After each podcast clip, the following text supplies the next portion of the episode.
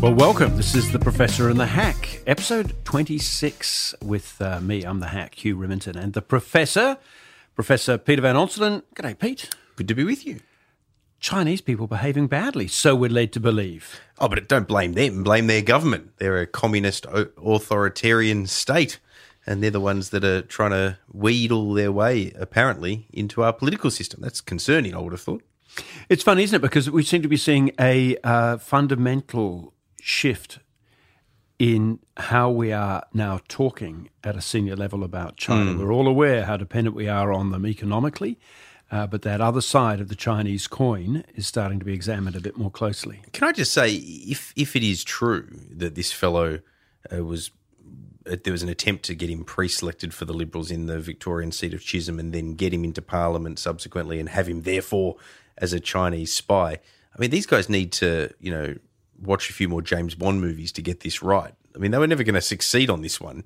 The seat of Chisholm, it was a miracle as it was that they won the seat, much less uh, with something like this as, as part of the pathway. It's a marginal seat anyway, so he'd be coming and going with the electoral tide. My advice, not that I'm keen on giving advice to the yeah, Chinese Communist I'm sure Party. Xi, Xi Jinping My, is one of our one of our dedicated if listeners. If he's listening, he's got to lift Russia. His ga- if you're listening, he's got they've got to lift their game, Hugh, on this because you know my advice to them as a political scientist is target a safe seat, not a marginal seat, and put the groundwork in so that you win those marginal seats. China is the most populated nation in the world. Still, I think it's still ahead of India. There are plenty of Chinese in Australia. They they just need to stack branches into a safe seat and then get themselves there. Because even if they'd got this bloke into Parliament, he wouldn't have been able to do much from the backbench. They need to get into a safe seat so that he can have more chance of entering the ministry as well. Then they can really uh, spy their way in, into our democracy. Benalong, perhaps, once John Alexander retires from it as a high Chinese population, should be reasonably safe. It's marching. See, you're, you're joining me. We we we, sh- uh, we should clarify that we we're should, not getting consultancy fees. Well, from we the should shop ourselves pay. out for consultancy fees because the Chinese pay some pretty bloody good ch- uh, consultancy fees if you're uh, telling them what they want to know. But let's dig a little deeper into this because uh, you actually make a really good point. So the allegation is, is this guy, uh, Nick Zhao or Bo Zhao, was a, um, a a young pushy business lad on the make with a car dealership in um, in Melbourne, which was starting to go wrong. Mm. And uh, what he told ASIO, so we're told to believe, and bear in mind he was the one who went to ASIO, as it is reported, was that he had been approached by a Chinese businessman waiving a million dollars. Uh, uh, Nick Zhao was already a, a member of the Liberal Party, and the idea was is that he would stand for the seat of Chisholm and therefore uh, thereafter owe this guy Chen uh, for the money. The suggestion seemed to be that seeing that he was in financial difficulties, um, his gratitude uh, could be uh, repaid through then becoming an agent of influence for China in the federal parliament. Bear in mind, at the time that that was taking place, it might have been presumed that the Liberal Party would be in a better position to hold Chisholm. That's true. But even so, though, it's still a marginal seat. I mean, Chisholm is always going to be one of those seats that comes and goes with the electoral tide. And if anything, I would probably argue that it's going to more go rather than come forth from the Liberal side of politics, notwithstanding some demographic shifts. It's more been a, a Labor seat than a Liberal seat. But either way, if they really want to have influence in the Australian political system of one form or another, there are better ways to do it, which is to go for the safe seat so that the M P, if they are to be a Chinese spy, can have real influence and real longevity. Or there are easier ways, if you don't want to try to go through that pre-selection process where it's going to take them years of infiltration, staffing roles, bureaucratic roles, where they get the same access to high-level information as well as the influence that, that those advisory roles can have. That's the better way to do it. I mean, I do feel now like I'm probably doing the wrong thing, offering free uh, spying advice to the Chinese, but that is the better way to do well, it. Mind you, I, I, I'm enjoying this process, enjoying seeing the way that your mind works because you're, you're you're much more savvy than I am in terms of how you actually get into positions of influence in, in politics. But at the same time, I wonder if this wasn't smart. For a million dollars, which to the Chinese is chump change, uh, the prospect of getting someone, for example, if you're going to try to get a Chinese agent of influence into the federal uh, parliament. Mm. The safest Liberal Party seats are in the upper north shore of of Sydney or, you know, I mean, that's really the strongest really of them, it, yeah. you know. You, uh, and and so there's enormous competition. You know, the last time when when Brendan Nelson quit and gave up the seat of Bradfield, there was a Melbourne Cup field of people yep. competing for it. So your prospects of getting someone into one of those super safe seats is pretty small. Whereas you want to put them into a place where the fact that you are Chinese is an electoral advantage within that seat. Chisholm certainly qualifies for that. Also puts a spotlight on you, though, as well. I mean, that's the other issue. I mean, we see that with Gladys Liu, where the fairly or unfairly, she's targeted on all sorts of ways. Because she got Chisholm. Because she got Chisholm in the end and because of her Chinese heritage or Hong Kong heritage. Now, uh, But she left a trail of stuff, uh, whether gormlessly or... or from some other motivation, because she turned up as uh, as being a representative, a patron, various other office holders, and a whole range of uh, Chinese community-style business organisations mm. linked back to the, the communist authorities. She says she was put onto those lists without any, without having her own knowledge that she was being... And, and there may be some truth in that. I mean, the yeah. other thing, as you were talking then, Hugh, that I just thought of, even though the staffing route or the bureaucratic route might be the path of least resistance in terms of, you know, pre-selections, electoral uncertainty and so forth, it does mean, however, that you are beholden to A S I O uh, investigations and you are beholden to security clearances, whereas members of parliament, that is a much easier path because even though they still have those done to them and, and there is advice around it, they can't be excluded because of it, uh, because you know that, that would thwart the democratic process. Because I'm going to I'm, I'm going to offer up a counter argument to yours and say, in fact, it was smart. It was a smart move. If you want to get someone inside the parliament with, as you say, the benefit that as an elected representative you don't have to go through all those security things. You are, after all, the duly chosen uh, representative of the people. It's not for bureaucrats to decide that you mm. shouldn't be there. So um, it was cheap. You get someone who's vulnerable financially, so therefore more likely to be beholden to the sponsors that have put them in there. Once you're inside Parliament, you have uh, two key advantages. The l- less important of those two is that you get to go into various people's offices and have a chat and try to say, gee, China isn't so bad, or on any specific issue, try to swing it one way. Hopefully even get yourself in a position where um, people might turn to you and say, well, what do you think? How, how's this going to play in the Chinese community? And then you can sort of get inside people's heads that way. So there's that direct kind of persuasive capacity you have as an M P. But the other thing is the listening ears. You get yourself on committees. That's true. You get to see how people go. You might get to see who's susceptible uh, to to thinking, who is hostile to China, and so therefore might be subject to other forms of pressure in their own seats. So I think the I think the Senate becomes a, a halfway house between some of what I said and some of what you're saying, because in the Senate you get six-year terms, you can tap into the wider Chinese-Australian population in terms of pre-selections to make that easier to get past, as you say, the difficulties of some of those really safe seats. But the Senate is still a lock if you can get the one or two spot, particularly in, in most states, but particularly in, in states like New South Wales. So Uh, that might be the way to go. And then the committee, of course, the committee systems in the Senate are even more powerful. Harder to get into, though, because to get one of those uh, surefire seats in the Senate, essentially you've got to be loved or powerful within the party machine. That's true, but the stack is easier. So you might get in initially in the number three spot, and it also provides the party with more diversity. That would be one of the other things. I mean, the Liberal Party is often attacked for not having enough diversity, not just on gender. This would become a way to counter that. For example, there's, there's people uh, of different ethnicity uh, in the upper house at state level for a lot of coalition parties uh, for that exact reason. But the lists are longer than they are in the Senate, which goes to your point. So it's uh, it's easier, if you like, to get in. But you, you do have some of those counter arguments. I think the bigger one, though, is just that you tap into the wider um, community from which you can garner support. But but I, I just even think that and this fundraising. is... fundraising. Exactly. I even think that this is amateur hour, though, for um, for a spying agency to try to have it where they're holding something over someone. The allegations that this fellow, uh, you know, was was got himself into a bind and therefore would be beholden, aren't they better off to do it where they actually try to have ideologues who support the concept of the Chinese Communist Party intervening in the Australian democratic process, because they're going to be But they might be more harder willing. to get elected if they leave a trail of oh, some kind. There must be a way through that, surely. I mean, I've, I've seen enough James Bond movies. They, they can get, get around that, can't they? Yeah, it's funny because uh, having known a few spies in my time, in my other former lives, the trick is to find people who are vulnerable, that constant mm. search for people who can be blackmailed, who've got financial difficulties, who might have a gambling habit, who might have a sexual um, uh, behaviour that, that makes them subject to being blackmailed or pressured. And this is the entire process of those uh, assessments that are made of people, particularly in the United States, for for um, sensitive officers, mm. is can they be blackmailed? Can, you know, you, you, you get the ideologue who becomes an agent for a foreign power, but you get the others who simply have difficult options and have been pressured into it, and, and that becomes the line of least resistance. And it's nasty business, isn't it? It's a totally nasty business, and it is relentless. And uh, uh, let's let's broaden this out, because we know, in fact, this guy Nick uh, Zhao died not long after going to ASIO to tell them what he plainly believed was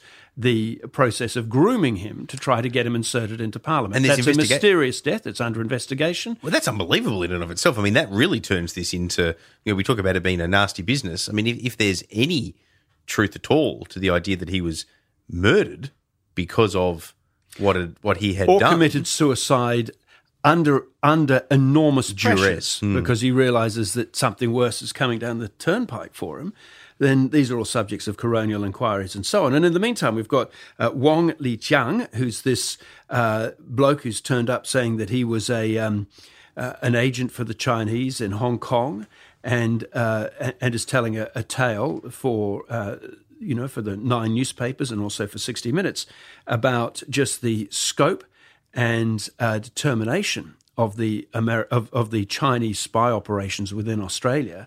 Um, and this sort of stuff combining with Duncan Lewis, the former head of ASIO, yep. probably the least hysterical figure you'll ever meet in your life, uh, as absolute, you know, former head of the S A S, uh, a, a, a general, uh, national security advisor, goes on to become the head of our biggest spy agency. This is not a, to use the terrible phrase, a bedwetter. Mm. And when he's out there saying that there is an insidious process coming from China to try to infiltrate and and uh, and influence our political system, we surely uh, need to be paying that deep attention. Oh, and particularly, and we've talked about this before on this podcast, Hugh, but you know, China being a totalitarian state, um, an emerging superpower, if not already a superpower, prepared to throw its weight around, particularly in its region of which we are a part. Uh, it has a scant regard for international law or indeed international norms, uh, human rights violations, a scant regard for the law internally as well, which is something oh, that Australian massively. business people have been caught up in, uh, particularly those of Chinese heritage. This is, I think, a massive, massive issue. And then when you throw in Australia's, which we talked about at the start of this chat, dependence on China economically, Uh, that is no excuse for turning a blind eye to any of the things we're talking about. But I tell you what, it makes it awkward when we do decide to call them out, depending on what the ramifications or implications are. But we have no option be. but to call them out. I agree. And, I agree. And, you know, there's one thing about whether they buy our iron or our coal or so on, but they could put a shock through Australia just by simply shutting down visas or I- introducing a new exit visa category for Chinese students wanting to come to Australia. Yep. And they did this, oddly enough, in Macau. You might recall James Packer Absolutely. got himself heavily invested in Macau. It's a gambling set capital of the world now. Um, and there was all this money coming in. The Chinese realised that uh, the casinos in Macau were being used for money laundering, for organised criminals, hot money coming out of China. And the Chinese government just, on a day, stopped exit visas into Macau, just stopped them. And the entire gambling industry in Macau went into into a cardiac arrest. Now, after a little while, they reopened those uh, sluice gates, if you like, but they'd made their point. They could do the same thing to us with uh, Chinese students coming here for an education. And on exactly that, the level of dependence of Australian universities for funding and for their viability and for their international rankings on those full fee-paying Chinese students who come here is huge, and it's a hole that can't be filled mm. if the Chinese were to do that, because, for example, the rise of India, I, I know this from within the university sector, Indian students coming here are much, much more price-sensitive than Chinese students, and it's a long way off, the gap between them being able to fill uh, were China to, to pull the plug on, on them. and that's that. Those are all concerns that sit there that, yeah. that, there's that no, are an there's issue. There's no way anyone else is going to fill the gap of China. If Absolutely, they to no, it's it certainly not for decades. Mm-hmm. And you know, Indonesia and Indonesia, uh, Indonesia and India, one day, but not for a very long time. And this is a much bigger issue than people realise, because the university sector, not only is it underfunded if you take out those full fee paying overseas students, particularly the Chinese, but on top of that, it actually is our second biggest export market. People don't realise that, just how important it is to the economy. It sits right after the resource sector. So uh, that is something that China could actually do with limited impact on themselves. Now, like, we talk a lot about, you know, they could turn the tap off with iron ore and so on. That's harder for them. Okay, that, that that has a more profound impact on them and their economy. It would be the easiest thing in the world, as you say, Hugh, for them to just shut down Chinese students coming to Australian universities, because they simply go to other universities. You just do it for a year. Yep. And then all of a sudden, the economic impact of that on the Australian economy, much less specifically on the university sector, would be huge. We should remember Chen Yong Ling, who a dozen years ago uh, – And uh, was a, he was a Chinese diplomat, and he said that there are ten thousand Chinese agents operating within Australia. People kind of laughed at that. He became a defector. He was granted asylum here. Um, one presumes that might be a, um, a precedent for Wang Li Zhang, who's seeking asylum here now. It's hard to believe Australia would kick him out on his ass after revealing what's going on, but it's not as if we weren't warned. Uh, let's take a quick break, Peter, and we'll be back in just a moment. Looking for your next favourite podcast? Why don't you head over to Short Black with me, Sandra Sully. I talk to all kinds of amazing women who are making a difference. Good women, great chat.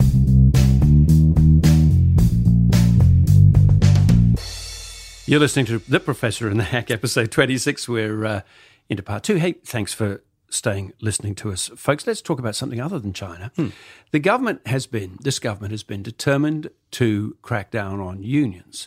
And a key piece of legislation, the Ensuring Integrity Bill, I think it's called, mm. is going through. They're looking for the last bits of votes, desperate scramble for the last votes. Jackie Lambie is key to this in the Senate. Uh, are they going to get it? Well, it's looking like they're going to get it, but herding cats is easier than herding crossbenchers in the Senate. So Uh, that that's a debate that they face on a on a daily basis, whether it's the Medivac laws or or these union integrity laws. But I'm more interested in the inconsistency of the union measures that they're trying to put in place versus what does or doesn't apply to corporate Australia in the wake of some of what's been revealed around Westpac, and presumably will be soon enough around N A B, with an AUSTRAC investigation due to be reported there down the track. Explain the issues here, because a lot of people don't get it. Yeah, okay. I mean, look, with Westpac, I mean, most people no doubt would have seen what's going on there with the problems that they've got at the moment with this AUSTRAC investigation that they have essentially been... What is AUSTRAC? Okay, well, Aus- AUSTRAC is monitoring financial... Uh, well, fi- the financing uh, of potential money laundering or untoward activity with transfers, financial transfers from Australians to abroad. And banks make a lot of money out of that because they get a cut each time somebody transfers money. Now, there was there's a system, a SWIFT pay system that most of the banks use, which is quite expensive, but it's very secure, and it provides exactly what AUSTRAC needs, if you like, to be able to ensure that banks are keeping a close eye on transactions, that nothing untoward looks like it's going to terrorists, to drug gangs, or as what Westpac appears to have done, uh, the financing of pedophiles, essentially, uh, child exploitation. Now, Westpac used the SWIFT product. They decided to switch to what was called LightPay. Now, LightPay doesn't have the protections that the previous SWIFT product did. It's cheaper, but, and by being cheaper, it means much higher profits for Westpac. Now, the executives there are saying, we didn't know what was going on. Don't blame us. That's why they've all been trying to hang on to their jobs. Board saying the same thing. However, the simple fact is they may not have known the specifics, but they had to be aware of the risks because they knew that they were going to a cheaper, less secure product because they wanted profits and they wanted their bonuses, and they were putting that first rather than the risk protections. So I don't think it is good enough for them to turn around and say, oh, we didn't know the specifics. No, you didn't, but you knew that you were cutting you knew the corners. Inevitability. You were cutting corners, yeah. Exactly. And they they almost certainly didn't think uh, about the pedophilia side of things Um, but, sh- but why not? Well, they should have. I mean, I, I don't care personally that they didn't think about that because that's their job. A, a, a single phone call to the eSafety Commissioner would have educated them about the vast amounts of money that are involved in the global sex trade, of which Australia is both a market, this is child sex trade, of which Australia is both a market and a propagator of that crime. And it needs to have money that is going underneath the radar in order to lubricate, if I may use that terrible verb, that awful business. And it is extraordinary because they shut LightPay down on the weekend just past, you know, four days after the scandal broke when AUSTRAC put in its statement of claim. Why didn't they shut it down earlier than that? They knew about it. They even knew about the AUSTRAC investigation into the problems with it for years. And years before that, they were alerted to the risks, yet they kept it going because they knew that it was profitable and it was bumping up their bottom line, bumping up their bonuses. It is an absolute disgrace that they are now unwilling to take accountability. I tell you what, I tell you what, Harry S. Truman, as U S president, used to have a sign on his desk that said the buck stops here. Brian Hartzer, as C E O, has American heritage. He's also a student of U S political history. He may be aware of that sign, but he doesn't live by the creed because he's at the top of the food chain in Westpac. Harry S. Truman, the buck stops here. Brian Hartzer, hurl the buck in a million directions. I'm not taking responsibility. Or the other alternative is that he has a sign on his desk that just simply says the buck. The buck, the buck, nothing matters but the buck.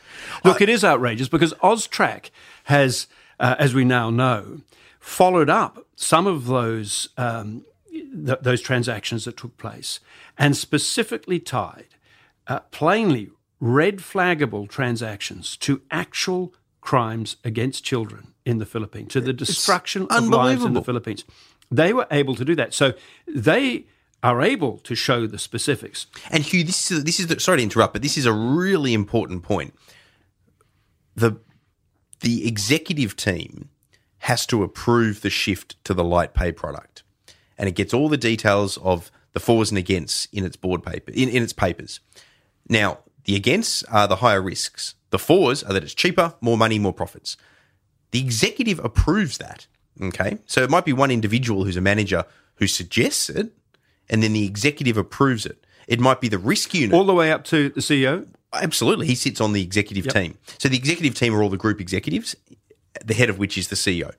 It then has to go to board for approval from the board once the executive team have approved it.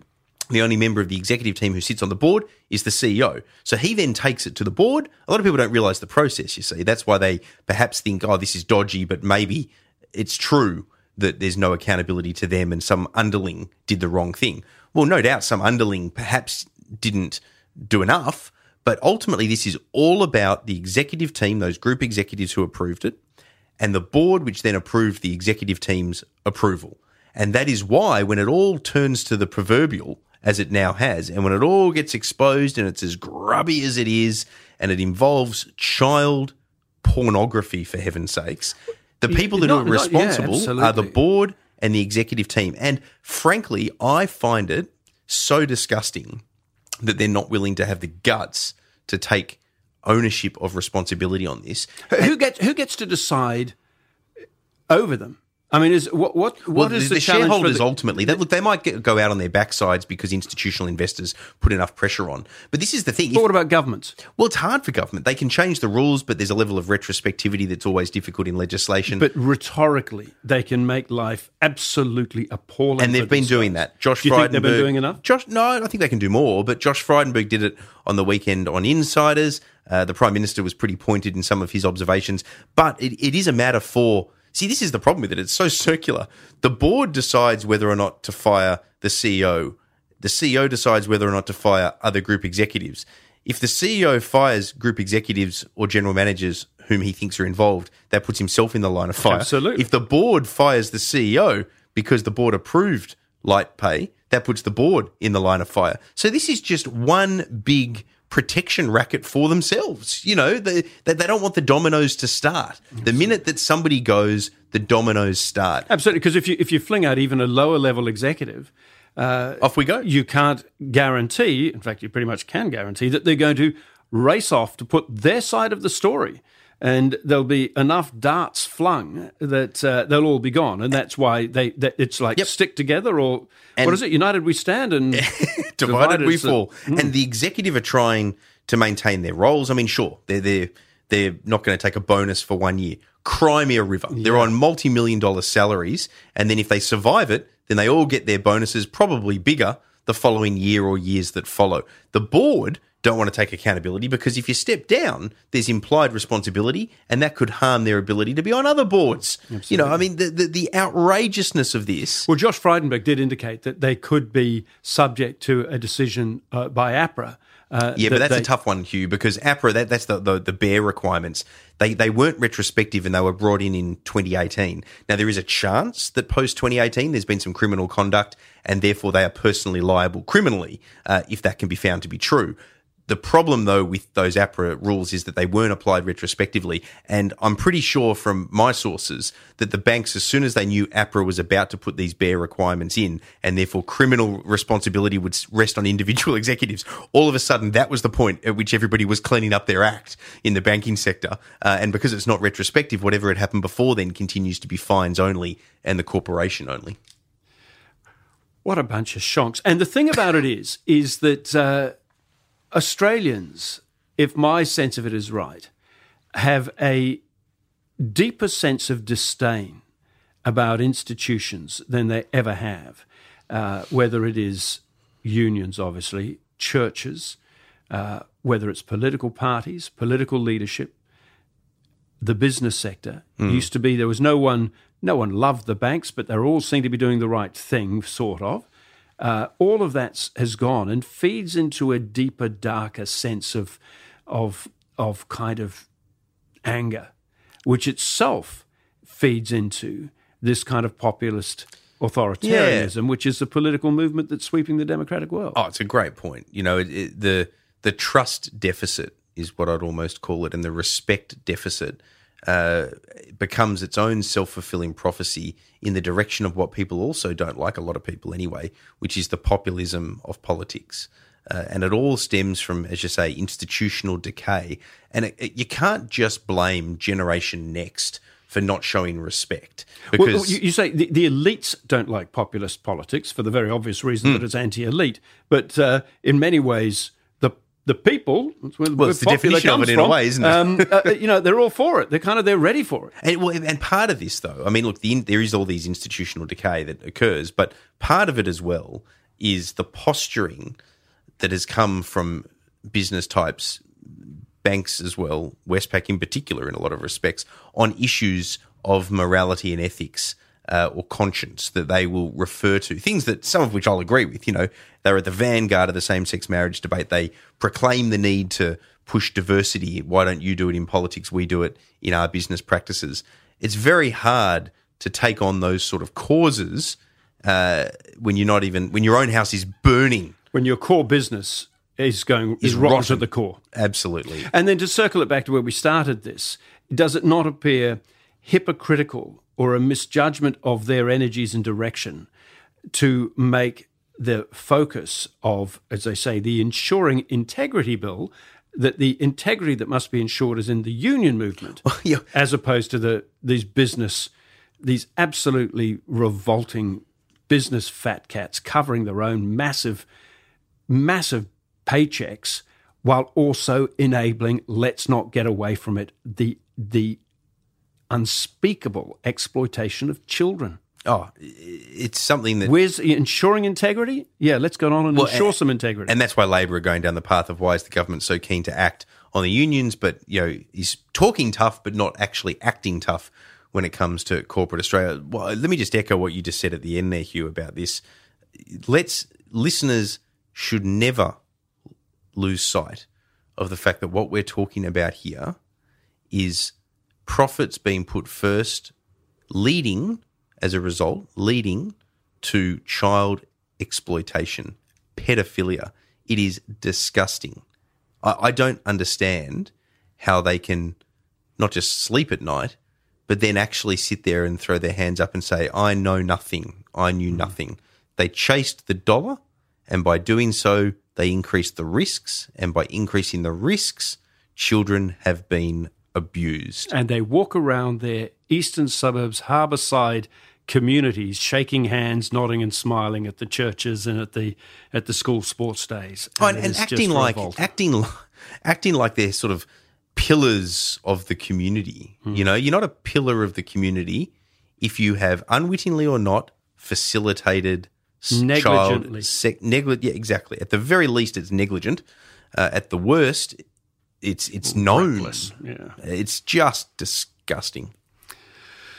And on that savoury note, Peter Van Onselen, um, have a great week. We'll talk again next week. You too.